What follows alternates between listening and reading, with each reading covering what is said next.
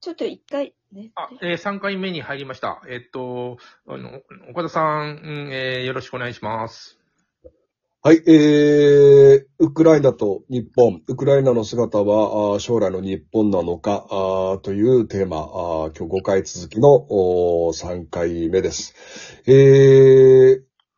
3回目はですね、アメリカの思惑的なところの話を、八代さん、えー高田さんに、ちょっと、ね報道も踏まえて、えー伺っていければと思うんですが、実は、あのー私もデータを裏付けはしてないので、あの、話すのも恐縮なんですけども、日本の報道の中でですね、この戦い、侵略で、特需が生まれていて、アメリカシェールオイル、シェールガス、それからトウモロコシ、小麦、これが非常に嫌な言葉なんですけど、ビジネスチャンスになってるっていう、うー報じ方をされてるところがあるんですね。あの、ロシアに対して各国制裁をしていますから、あロシア、ウクライナあなどから、こう、エネルギーや、あ穀物が入ってこない。だから、アメリカはそういう国々に対して、えー供給量が、えー増えていると。これアメリカがした、したか、したたかに、あの、組んで、えーやったものではないとは思うんですけども、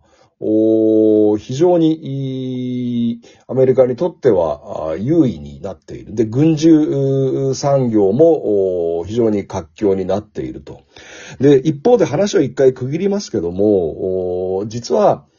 アメリカって、私の中では世界で一番怖い、警戒すべき、だからこそ、お同盟という形を取っておかなきゃいけないと思ってるんですけども、アメリカは非常に狡猾な、ある意味、国だと思ってるんですね。このアメリカの、こう、この今回の狙いというか、えー、思惑的なところで感じること、思うこと、ちょっと八代さんいかがでしょうか？はい。あの、私、やっぱり戦争は儲かるじゃないですか。はい。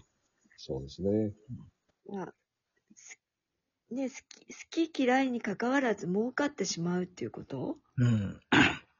それが現実なんだなっていうのは感覚として。そうですよね。ビジネスチャンスですよ。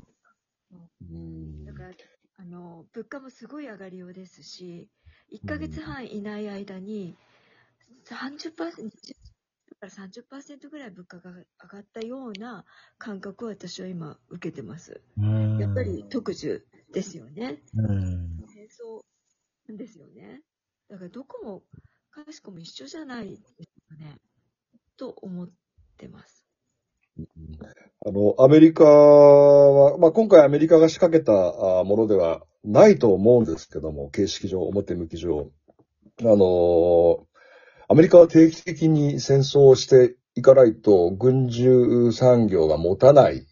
という話、指摘。これは一理あると思うんですよね。これ、どうなんでしょう？意図的にアメリカ仕掛けてないと思うんですけど、あの、高田さん、その辺何か報道を含めて、どうですかね？アメリカは、あの、不作為にこの戦い、ロシアの侵略を、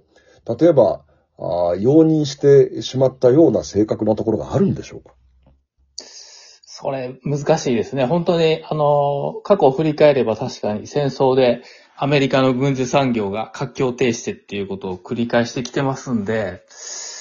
あの、まあ、でも私は今回の件については結果的にそうなったんじゃないかなって思うんですけども。聞いてますねあの、好戦的な国であることは確かなんですよ。僕はあの、さっき旗をの話をしましたけども、あの、まあ、インディアンと戦って、なんていうの、あの、うん州が増えていくと星を一個つけていくみたいなことをやってる旗を持ってて、えーどんどんどんどんもう勝って、勝とうっていうマッチョな国じゃないですか。なので、えー経済にしろ何何にしろ、あの、勝つっていうことが、あの、ある国だなっていうふうな印象は受けますよね。うん一番じゃなきゃ済まないと思ってますよね、きっとね、アメリカ人はね。うん、そうだよね。まあ、まあ、日本、今その、えーなんていうかな、と隣にね、あの、ロシアがあり、北朝鮮があり、中国があり、た大変なところに位置してて、えー対岸にアメリカがありっていうような島国じゃないですか。で、で今のウクライナのことがあって、いろいろな2%にしようみたいな軍事費用あの、議論が出てきてますよね、やっぱりね。影響がすごくあると思う。日本の話に、えー重点を移していきましょうか。今、貝本さんが出ましたけど。前田さん、あの、2%の防衛費の話、それから核のシェアリングという話、あの、盛んに出ています。それから海外の専門家なんかも日本は核武装すべきじゃないかと。おーいう論文、記事なんかも出たりしてますけど、前田さん、いかがでしょう？日本の安全保障という話です。うん。まあ、あの以前もここういった場で、あの、議論した、その、核共有っていうんですかね、ニュークリアシェアリングみたいな話はもう、あの政治家の人たちも話はしてるんですけども、ただまあ、政調会長の言葉を借りれば、やっぱり NATO 型のね、あの核共有っていうのはやっぱり難しいということは言ってますし、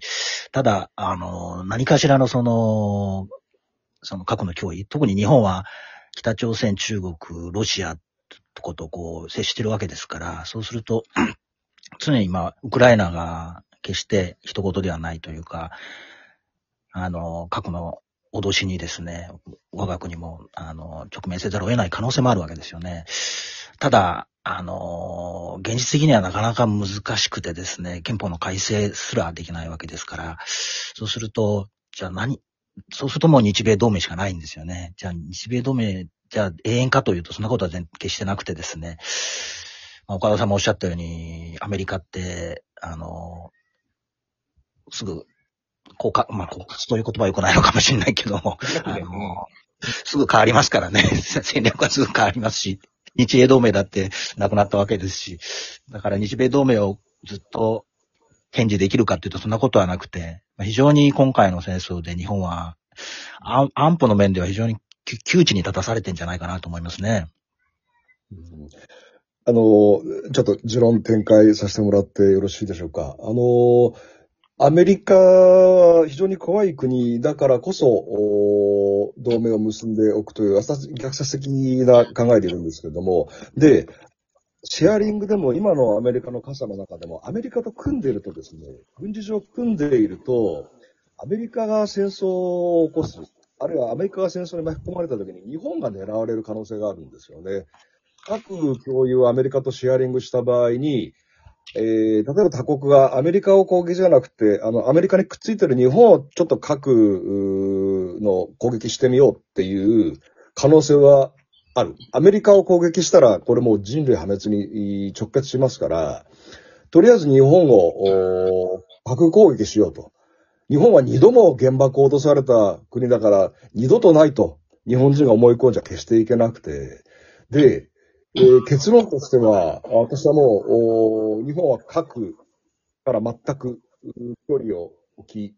き、世界の核をなくす方に走る、徹底した平和主義に走る。これは青臭い理論でも何でもなくてですね、やはり核の話って本当古典的で古くて、これも結論は見えてるんですよ。あの核の話をしたらもう人類破滅になるしかないので、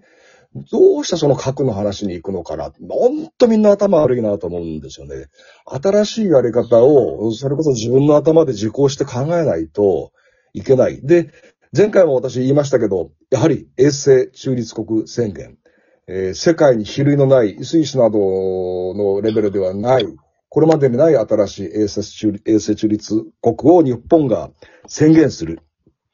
そうすれば、アメリカの支配から一定程度逃れ、対等になりますし、で、一方で、えーじゃあ軍事費2%、これで足りるかどうかわからないけど、専守防衛のために軍備費は増強、えーもう世界最高レベルの防衛体制を取る。で、アメリカが戦争に負け、巻き込まれても衛星中立国ですから、あ加担しません。で、そういう衛星中立国を日本がやったんなら、じゃあうちもやろうかって必ず出てくると私は信じていて、そういう国々と連携をして少しずつ衛星中立国宣言を世界で広めていく。うそれして、えーまあ、平和。戦争じゃなくて平和という議論を進める。今の議論と逆方向に行くのが、私は考える、これからの新しいやり方だと思ってます。皆さんご批判をください。